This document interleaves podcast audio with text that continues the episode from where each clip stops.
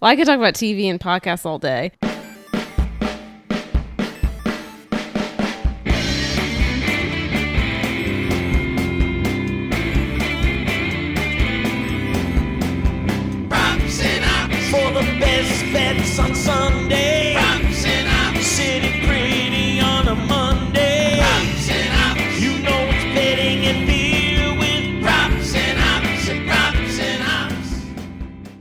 Welcome to Props and Hops, a podcast pursuing the best in betting and beer and part of the Blue Wire Podcast Network. I'm your host, Matt Landis, and with the NFL season kicking off next week, this week it's a bit of the calm before the storm with the return of Mrs. Props and Hops, my beautiful wife Allison, rejoining the show.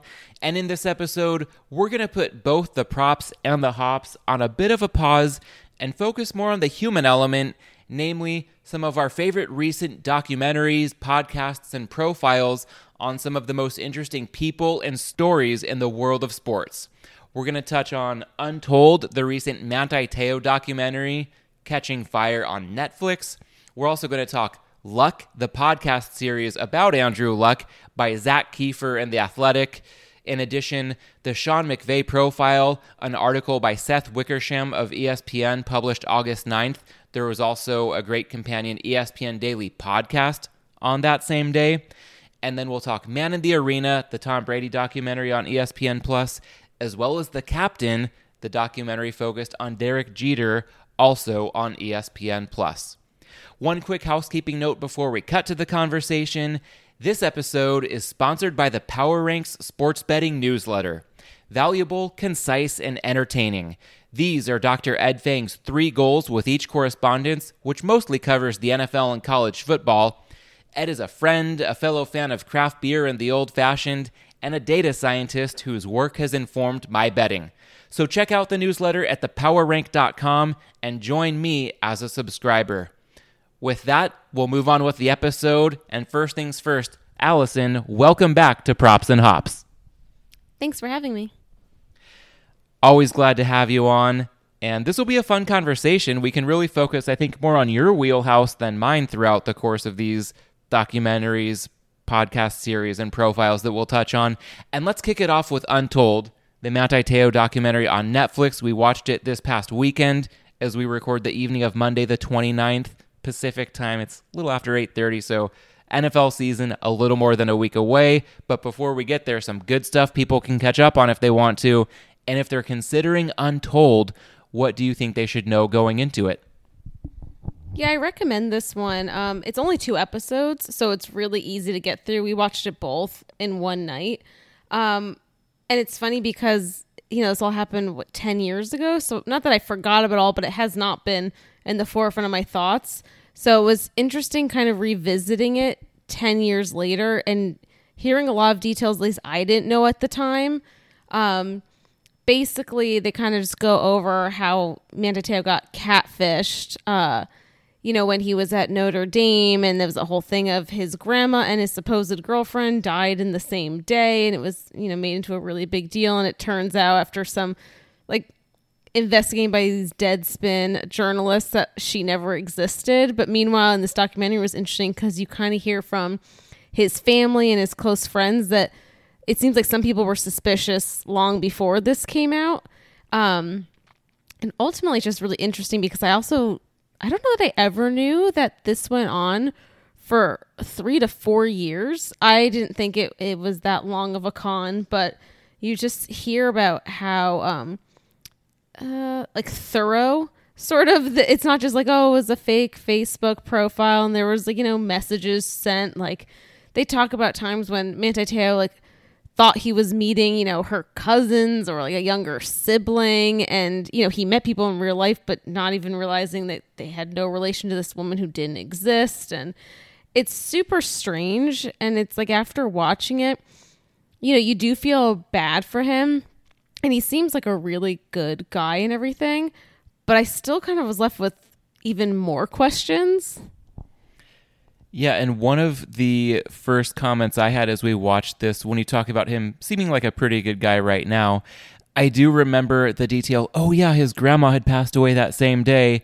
And then you're really big into American history, so I was like, hey, this seems like almost a bit of a Teddy Roosevelt situation. And do you remember your immediate reaction when I threw that out there?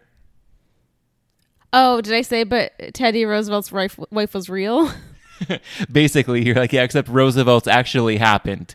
So it's easy to start out a little bit callous with this because of what we remember hearing almost 10 years ago. It was January 2013 when the Deadspin scoop came out.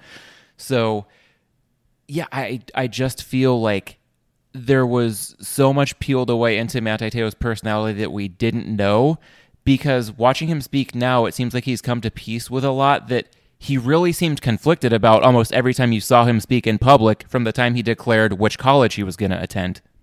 Yeah, that's one thing we were saying in real time. We were watching it, and like you just because you get to see him now, obviously because he's participating in this documentary. But then when they cut to any footage of him from the past, yeah, when he's making the decision to go to Notre Dame to when he was playing there, and even at you know the Heisman Award ceremony, he just looks so uncomfortable. And now it's like interesting because you have this perspective of you know what was going on and just frankly how uncomfortable he seemed to be being in you know the Midwest, having come from a small town in Hawaii, you know, where everyone's basically from his same church, you know, same background, and he's kind of thrust into this whole new environment on top of all this chaos going on. And you know, obviously by the time it broke in the press, he had already been dealing with stuff for weeks or months at this point, and he just didn't realize like how much he was holding on to. I'm listening to you, but I'm also thinking that it's so nice doing my first props and hops interview where I'm not the one holding the mic. Lucky you. Well, I could talk about TV and podcasts all day, but and this one especially because like you know I love like a heist or a con you know kind of movie and like this is a very long con and like to say you're impressed is like it's not the right word because what um what was her name again? Ronaiah. Yeah, what Ronaiah did obviously was not good, but sometimes you just look at this stuff and like the dedication these people have to the lie is it's startling and you're just kind of going like wow all this um intelligence and discipline and like you know, thinking through all these different manipulative tactics, like it, it's energy that could be so much better spent on anything else. And I was kind of wondering too, um, if you know she's done stuff like this before because it did not seem like her first rodeo. Like I just I don't understand. But it was also you know before social media was really that big because I think it started in was it 08, 09?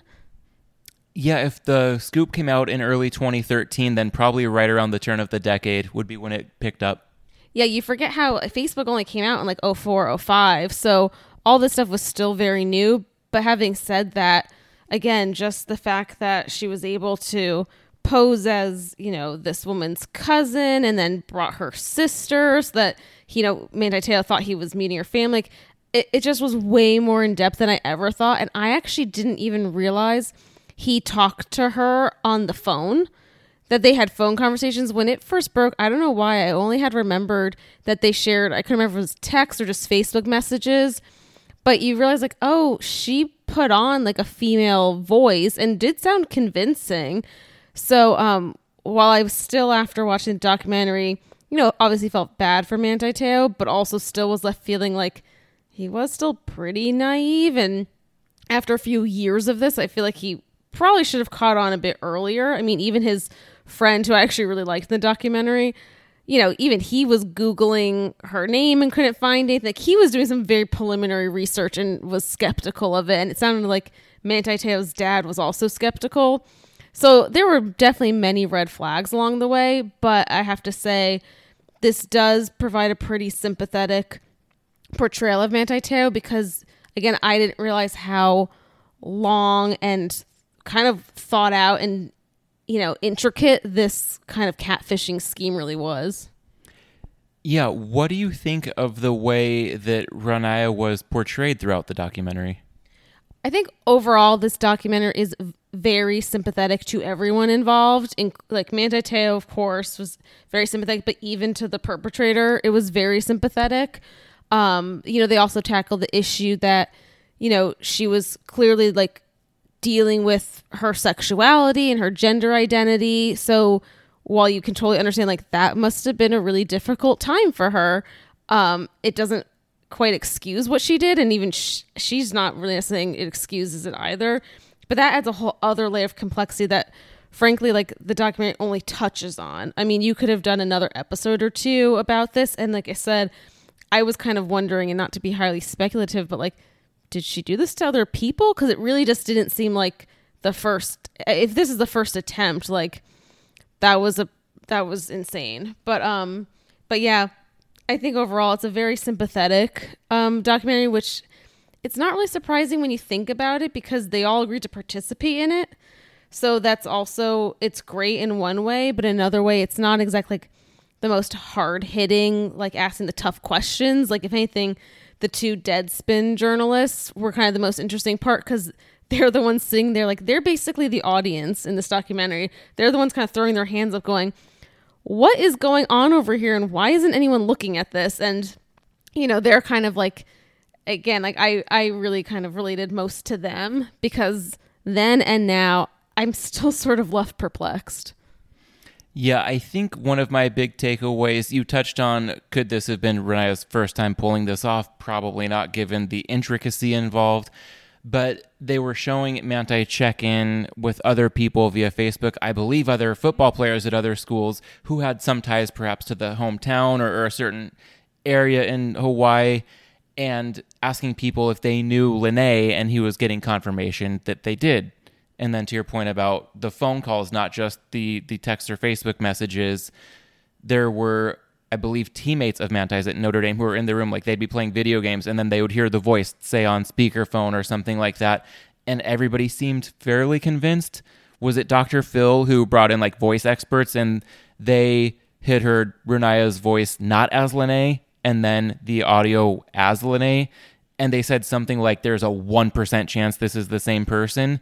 So, on one hand, it's like, damn, there's kind of a lot of skill involved to pull off something like that. It's a shame for that kind of skill to be used in that manner. And then to your point, there's also so much due diligence that could have still been done, even though it was convincing in some ways to not fall for it for that long of a time horizon.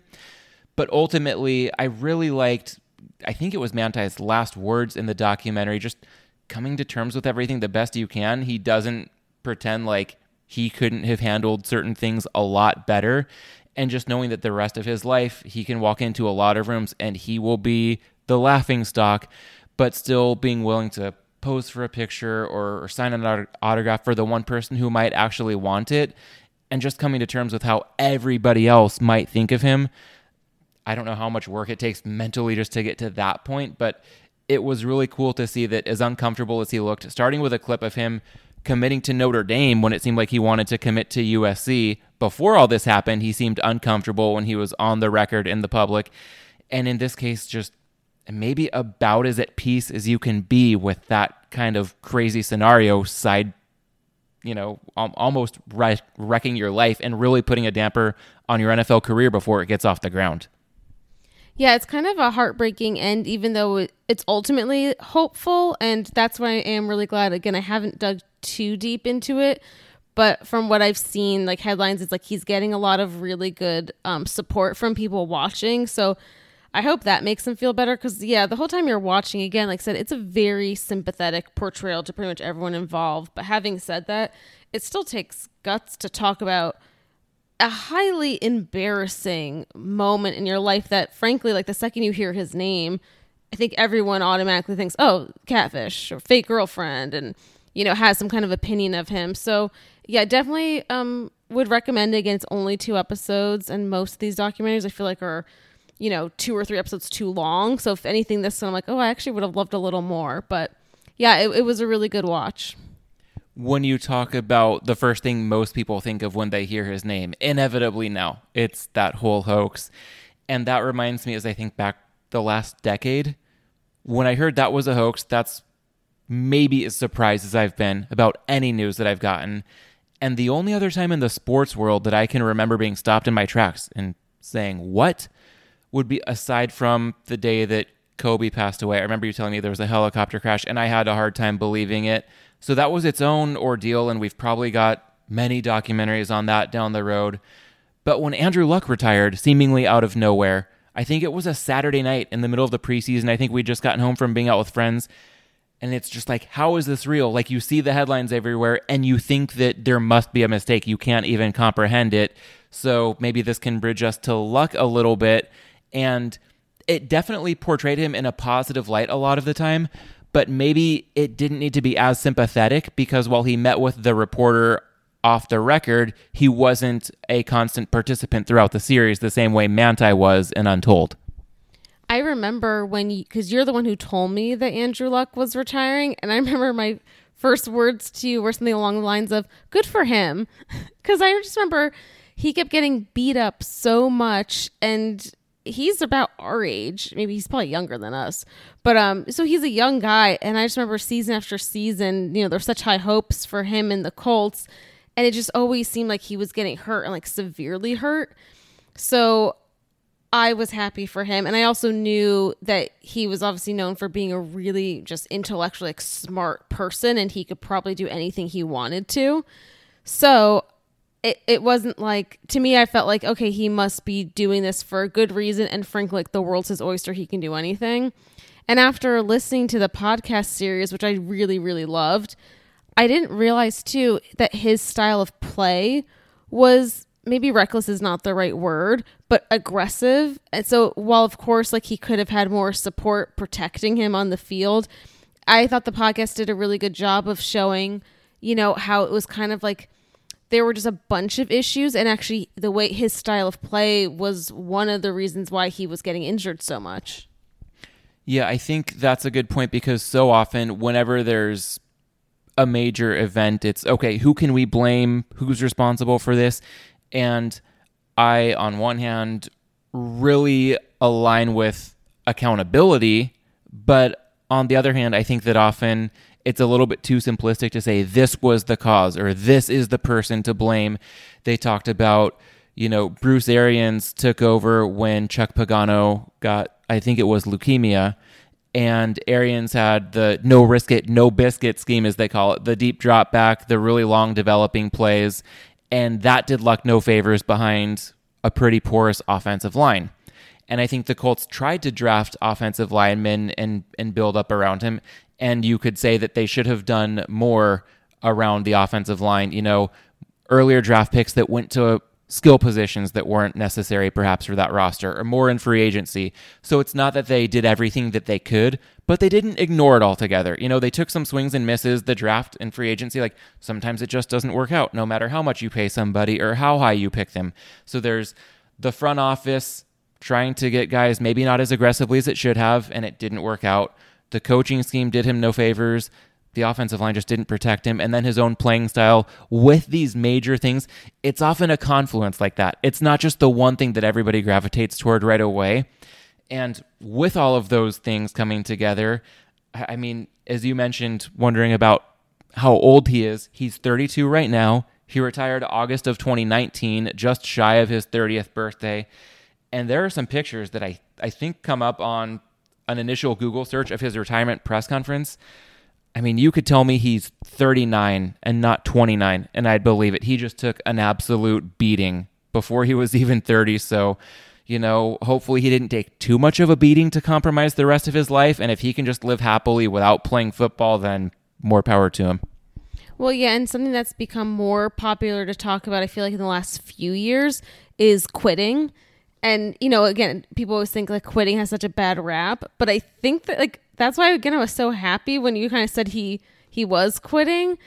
You know, we don't like s- celebrate that enough and understand how hard of a decision that is, but there's something to someone knowing like no, my time is done. I'm not going to keep digging myself into this hole when like clearly his head and his heart and frankly his body just weren't into it anymore. I thought that was really great that he just made the really hard decision. I mean, his timing was rough, and they get into that in the podcast. Um, you know, it was right before the season was about to start. It doesn't necessarily put his team in the best position to succeed. But having said that, I'm like, well, clearly there was a lot going on that he felt like he had to do it then. And what I also love in terms of, you know, celebrating sort of people knowing when to to bail and quit was they talk about him and his wife and just how much happier they were like when the his last season was over even though they lost and you know they they didn't get as far as they wanted to. And it just you kind of show them like okay so the writing was sort of on the wall. If like someone's happy the season's over after a, a pretty brutal loss and they seem like happier than they have ever been like he knew what was important to him and it just it wasn't getting himself beat up playing football anymore. And it seems like he actually is very happy being a dad and a husband and I'm I mean I don't know what else he does now but like I said the guy can kind of do anything. But that was one thing that I thought was they could have maybe talked more about in the podcast but again maybe we just don't know and he also again wasn't participating in it like some of these other you know documentaries and podcasts we're going to talk about. So you know maybe down the road he'll talk more about it but i do think there is something to be said for someone knowing when to call it quits and while it was hard for him to do just from this podcast series you can tell like he has no regrets. Like he seemed very comfortable with his life which i think is a really good example because as we'll talk about later there are other people who like they don't know when to walk away. And uh, that seems like a whole different kind of torture. Yeah, and if there's anything else you want to say on luck, we can weave it into the rest of this conversation. But when you mention somebody thinking about when to quit, possible ramifications of that decision on a marriage and a family life, I think that came front and center in the Sean McVay profile in ESPN, again, published August 9th. And I think ESPN Daily had a podcast episode that same day that dug into this. And with McVay, it was interesting because this offseason, he was pursued by Amazon. We thought maybe he'll go into broadcasting. And even though he's a young coach, relatively speaking, he's extremely young for his profession and the level of success that he's attained. But he seems very self aware. On one hand, he grew up in a family where his grandfather was an executive with the 49ers back in their dynasty decades ago. And then his father kind of veered the other way because he didn't want to go down that path. And McVay kind of seems to be interested in trying to split that difference, not falling into the same traps a lot of coaches do, where it costs them their family life just to pursue success in the NFL. But at the same time, not getting out of it so soon when he still has so much fire for what he does every day. Well, it's interesting with him. Um, you read the piece, but I listened um, to the podcast about the article. And what was really interesting too was I think you kind of get front and center almost like the different generation he's part of. He's a millennial like us, like he's very close to our age, and I feel like the the older coach coaches in the league, which obviously he's the youngest, so everyone's older than him. You know, you just kind of hear the same thing of you know it, it's hard, it's a grind, but they they love it, and you know like you know people are like constantly in the office and they don't go home much, and you kind of hear like most of these guys are divorced and you know have tenuous relationship with their kids. And i think it kind of McVay's age shows a bit in the piece because he's more of the generation that's kind of questioning all of that and going oh no i get it. And he clearly wants to work hard and he's super motivated and dedicated.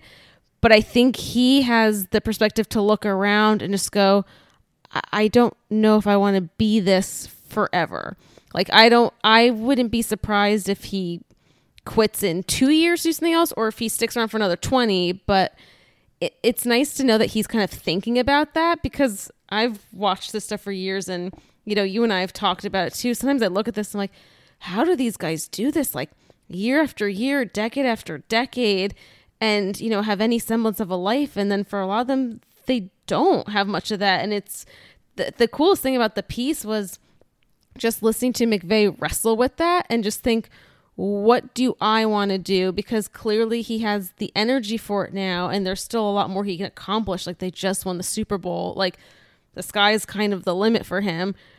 But he, what's he willing to sacrifice for it? And he's newly married, you know, has a new house. He can kind of, to your point, with the Amazon deal or whatever it is, like he can do a lot of different things. He doesn't need the money. So it's how much does he want to push himself and for how long? And it was just refreshing to hear a guy first off because you don't hear a lot of guys talk about that at all. You hear the women talk about trying to have it all all the time and you know, they get sometimes like really obnoxious comments about that, but I thought it was really cool to hear a younger guy talk about that and go like, "Yeah, I don't I don't know that this is everything. I don't know if this is the right way to live my life." And I'm going to base it sounds like he's going to take it almost season by season. And when you talk about a guy talking that way, it reminds me that his wife was one of the stars of the profile because she seems to be so healthily detached from the NFL and understanding that okay, if they win, he might be happy later that night, but still a little bit bothered by things that they could have done better, like any coach, always the perfectionist. And if they lose, forget it, give him his space. But understanding that it's not personal, it's just how it is, and, and really knowing who she's with and what she signed up for. And maybe it helps that she knows, okay, if I give him a few hours to blow off some steam, I know who I'm going to wake up next to.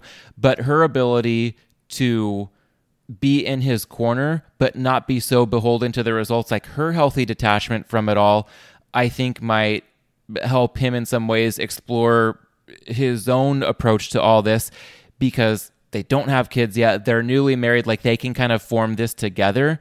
And as you talk about, you know, him being kind of between the old guard and, and really maybe like the poster child of the new guard, I think of the Malinsky Minute. I wasn't sure if we'd be able to weave that into this conversation, but Dave, as successful as he was at betting, knowing when to get off the grid, as he would put it, pursue other things that brought him more fulfillment, frankly, but also importantly, brought him back refocused, re energized, recharged when it was time to get back to work.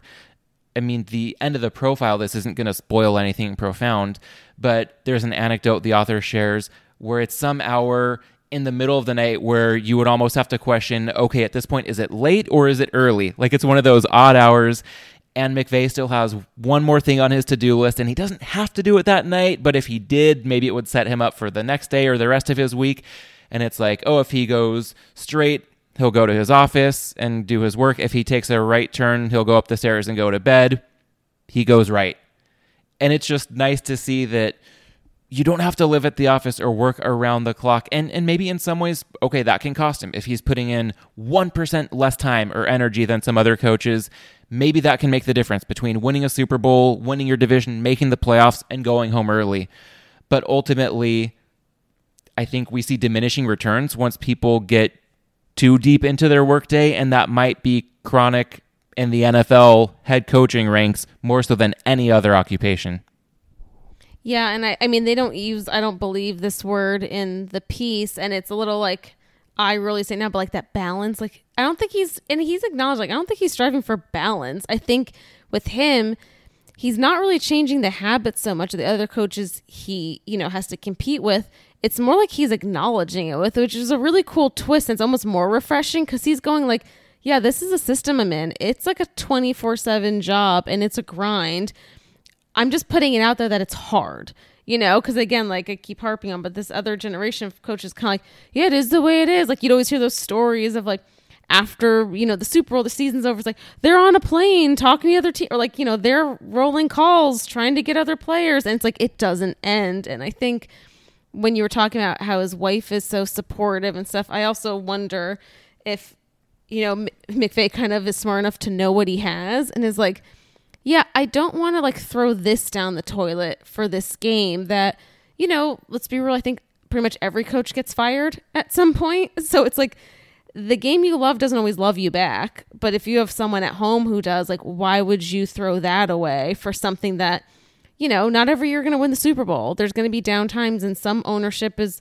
they're more patient than others. So I do think while he's not necessarily striving for balance currently in what he's doing. I think he's looking for life balance, and that's why, like I said, I they kind of leave it open of how much longer will he do this. And like I said, I wouldn't be shocked if it's just a few more years or if he finds a way to do it for you know decades to come. But I think he's a really interesting one to watch for.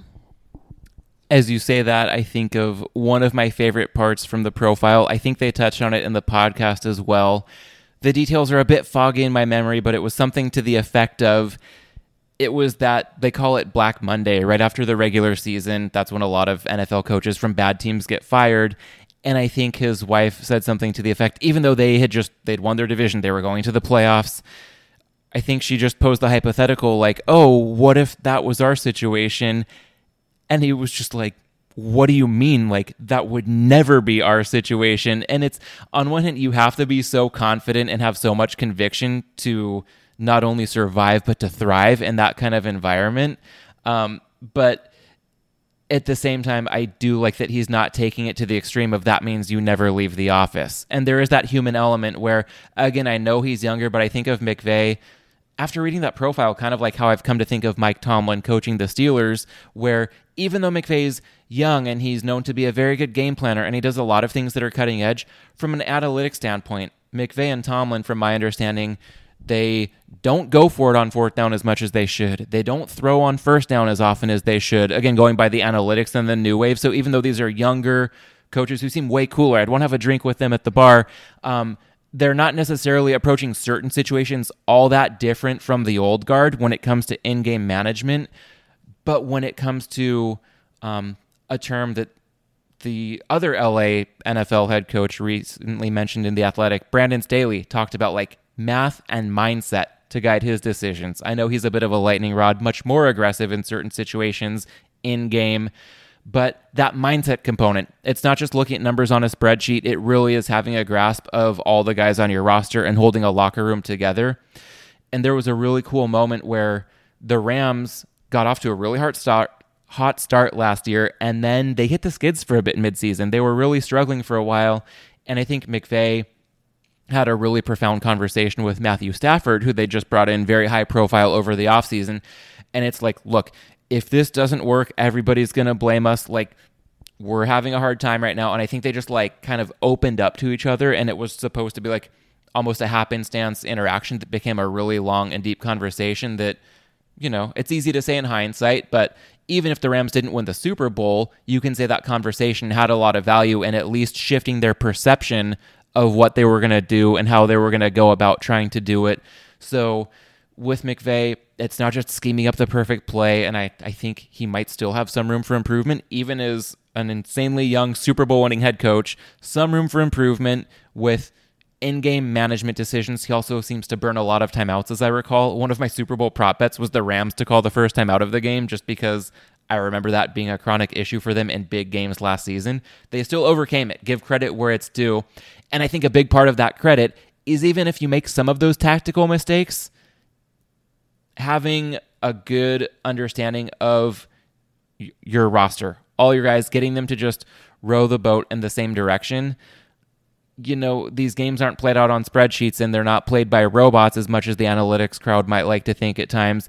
And McVay is a really intriguing blend of both of those worlds. All right, so we've talked about Manti Te'o and Untold, the Luck podcast series on Andrew Luck in The Athletic, the McVay profile and podcast on ESPN. Let's move on here. We can wrap it up pretty quickly with these last couple ESPN Plus documentaries. The Man in the Arena, focusing on Tom Brady. That's not so new, but Brady as newsworthy as ever these days, and also a recent ESPN Plus documentary, The Captain. Probably some parallels here, but if we start with Man in the Arena, just thinking back to watching that throughout much of last year, and then fast forwarding to what we've been getting out of Brady and Tampa Bay lately, um, maybe what do you think of some of the Tom Brady conversation that you're hearing today, and anything that um, you know might rekindle some memories from those I think ten episodes of The Man in the Arena. Yeah, I mean that was a good series, or at least it started off really good. Because when he's talking about those games over 20 years ago, obviously he has so much more perspective. So those first few episodes of Man in the Arena, I thought were really well done, um, especially with uh, Drew Bledsoe. I thought he was excellent, and that couldn't have been easy for him to talk about and he was he was great and really respectful. So I really liked that part and then as the series went on though, I remember talking to you even when it came out. I go, "Why is he doing this now?"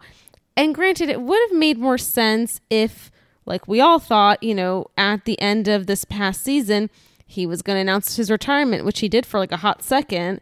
And you're like, oh, okay, he's, you know, closing things out. But then it was just awkward when it's like, just kidding, we keep going. And then they held on to that 10th episode. It was very strange.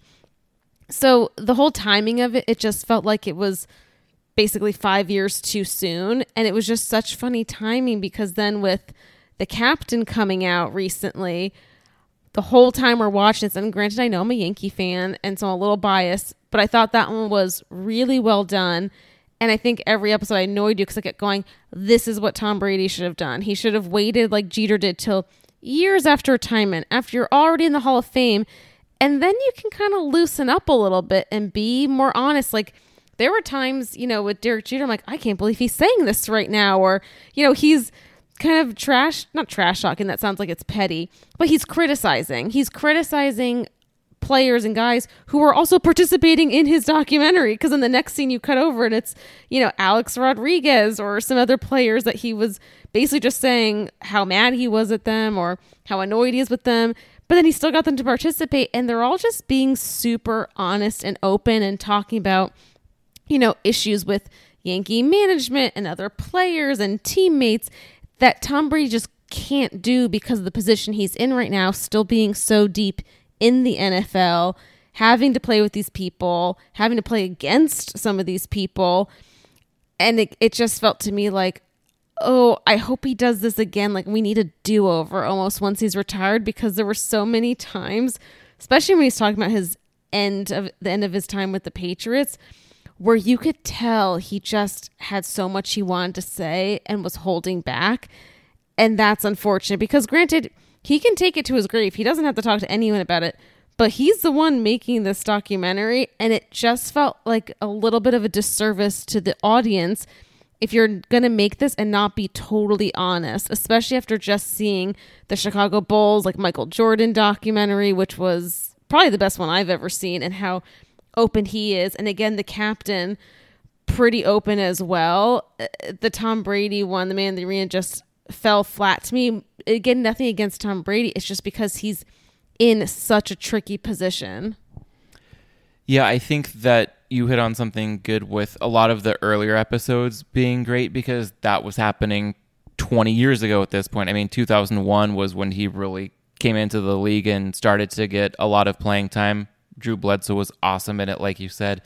And some of the more recent stuff, you know, it's like, I don't know, it's I don't think we have another Patriots Bucks game this year like we did last year. And it's unlikely they play in the Super Bowl, but there's a chance that he could be facing Belichick again or going up against some of these guys. So you almost have to be a little bit guarded in what you say. I remember in The Captain, I was really surprised to hear how much of the bulletin board material these guys actually absorbed, or at least in hindsight, they say they absorbed. I think it makes for a convenient narrative that what was it like before game five of the American League Division Series in 2001. I think it was a winner take all game in Oakland. And the A's star third baseman, Eric Chavez, said something to the effect in his pregame press conference of, Oh, I would like to win because I think the Yankees have had their time and now everybody wants to see somebody new. Like, yeah, you probably don't need to say that. But then after the Yankees won for Jeter and a bunch of guys to be like, yeah, like that really fired us up. I'm thinking, do you really need anything to give you added motivation right before you play a game with your season on the line? And the objective part of my mind says, no way, this is all just, you know, hindsight, fun narrative for a documentary. But at the same time, if you're opposing somebody great, you might not want to take the chance of saying anything that could fuel the fire. So if Brady has certain opponents that could be in his future with Tampa Bay, why say anything to jeopardize his chances of getting one more ring and that makes me think that we won't get a bunch of insight from him when he's announcing you know, NFL games on Fox. We won't get a lot from him about his departure from New England, but when it comes to perhaps a more transparent critique on other players, I think he's credible enough that he can be critical, not in a way that will be personal to people, but might be really valuable because it's going to be hopefully a very refreshing and transparent perspective from the best to ever do it. And sometimes you wanted that transparency in Man in the Arena and you just couldn't quite get there. Oh yeah, I, again, he's um yeah, he's in a tougher position for sure, and it's so funny though too watching both of them because Derek Jeter and Tom Brady are very similar types of people and types of players, and Derek Jeter did it the way Tom Brady wanted to, right? Like he stayed with the same team. He didn't get married while he was playing. He didn't have kids while he was playing. Like in the Tom Brady documentary, uh, Man in the Arena or whatever, he keeps kind of talking about how that was always his plan. Like he just wanted to focus on football. And then, I mean, yeah, you he has he has like two great women in his life, models, actresses, and awesome kids. Like he clearly doesn't regret any of that.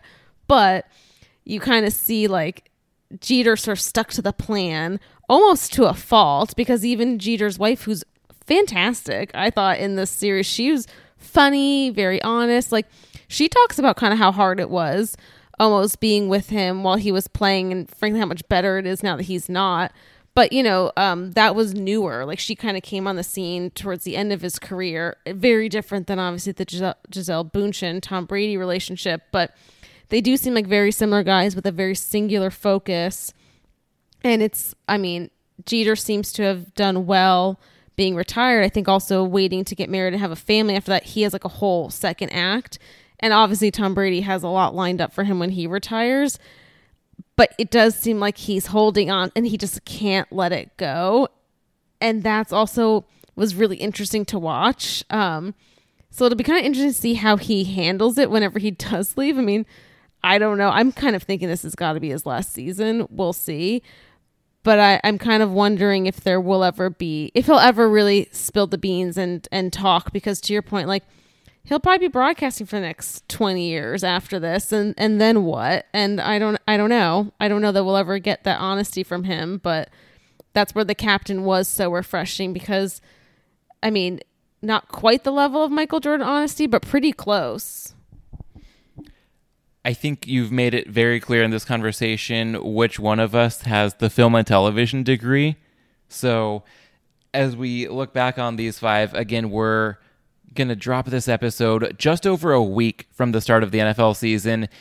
If somebody's interested in a lot of these points but can't catch all five of them, how would you rank your order of somebody's looking at these fresh, which one to start with, and then how to proceed from there? Well, I would start actually with the McVay because there's just you can just listen to the one podcast episode, so it's easier and it's timely because it's NFL and he's obviously a factor. He's the Super Bowl winning co- uh, coach coming into the season. And then again, I know it's not football, but I would watch The Captain just because I, I thought it was refreshing. And, and, that to me, again, just like the Bulls documentary is a documentary done right because it has perspective and he, he gets everyone in there. It's really good. Um, so I would do, I would prioritize those two. And frankly, like maybe watch the first few Man in the Arenas and then I would kind of stop because you're not going to get you're not going to get like a nice bird's eye view that you really want to. I think it'll leave you like we both left it like a little disappointed because there's so much potential, right? Like Tom Brady has one of the best stories in all of sports history and it's his story is not done yet. So it's a little bit like you're going to sink 10 hours into something that feels very unfinished. So that one if you have the time, fine. Um I would say the luck one too. He's again not as much a factor. He's retired, so take your time with that. But the six part series was really well done, and it did shed some shed some perspective that I didn't have on it. And then again, like then I would probably do Untold last. It's a little more gossip columny kind of feel, but it, is again a very sympathetic view, and you ultimately leave hopeful, hopeful, but still kind of sad for him but he seems to be doing great. He's married, he has kids, he's fine. Um, and it's just nice to hear like more of the truth of his story, but that's how I would rank them. All right. Well, if you want to heed that advice, you've got a little more than one week to catch up from the time of this episode's release. And as we wrap things up, I'd be remiss not to include some big news about the near term future of props and hops a co host joining the show for the NFL season. So that is starting with next week's episode. And that co host, going to be a favorite recurring guest on this show, the Hitman. Now, again, taking a co host chair alongside me. Hitman's a pro bettor. He will be putting the props and props and hops in a major way. We'll also be running props and hops on a new platform throughout the NFL season. I think it's going to be a game changer in sports betting content. I can't wait to share more on that very soon. And a quick programming note starting next week with our week one show, Props and Hops going to be published weekly on Fridays, early afternoon Eastern Time, late morning Pacific Time. So, thanks to everyone for listening to this conversation. If you've enjoyed it, I know it's a bit of a departure from the usual format, but really fun. A lot of good insight from somebody with that film and television degree, putting it to good use here. The number one way you can support Props and Hops would be to take just a few seconds to leave a five star rating on Apple Podcasts or Spotify. And most of all, Thanks to you, Allison, for not just tolerating, but actively supporting and even participating in this podcast. I couldn't do it without you, and I'm forever grateful to have you on my side. Thanks for having me.